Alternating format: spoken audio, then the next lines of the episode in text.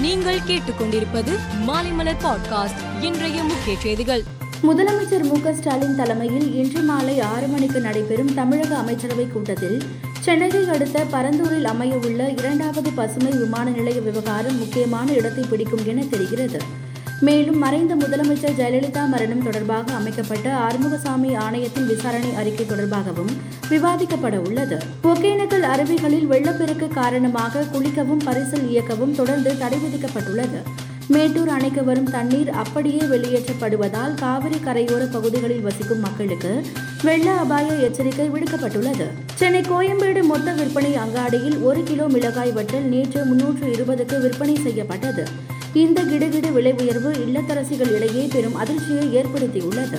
கனமழை காரணமாக ஆந்திராவில் மிளகாய் விளைச்சல் கடுமையாக பாதிக்கப்பட்டதால் விலை அதிகரித்து உள்ளதாக வியாபாரிகள் தெரிவித்துள்ளனர். பிரதமரின் மக்கள் நிதி திட்ட பயனாளிகளுக்கு பல்வேறு அரசு நலத்திட்டங்களில் நேரடி பணப்பரிமாற்றத்திற்கு வகை செய்யப்பட்டுள்ளதாக மத்திய நிதி மந்திரி நிர்மலா சீதாராமன் தெரிவித்துள்ளார்.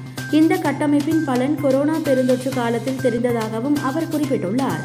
உத்தரப்பிரதேச மாநிலம் அயோத்தியில் ராமர் கோவில் கட்டுமான பணி மற்றும் கோவிலை சுற்றியுள்ள சாலைகளை மேம்படுத்தும் பணி முழுவீச்சில் நடந்து வருவதாக ராமஜென்ம பூமி அறக்கட்டளை பொதுச் செயலாளர் சம்பத் ராய் தெரிவித்துள்ளார். அடுத்த ஆண்டு டிசம்பர் மாதம் முதல் உலகம் முழுவதிலும் இருந்து பக்தர்கள் தரிசனத்திற்கு அனுமதிக்கப்படுவார்கள் என அவர் கூறியுள்ளார்.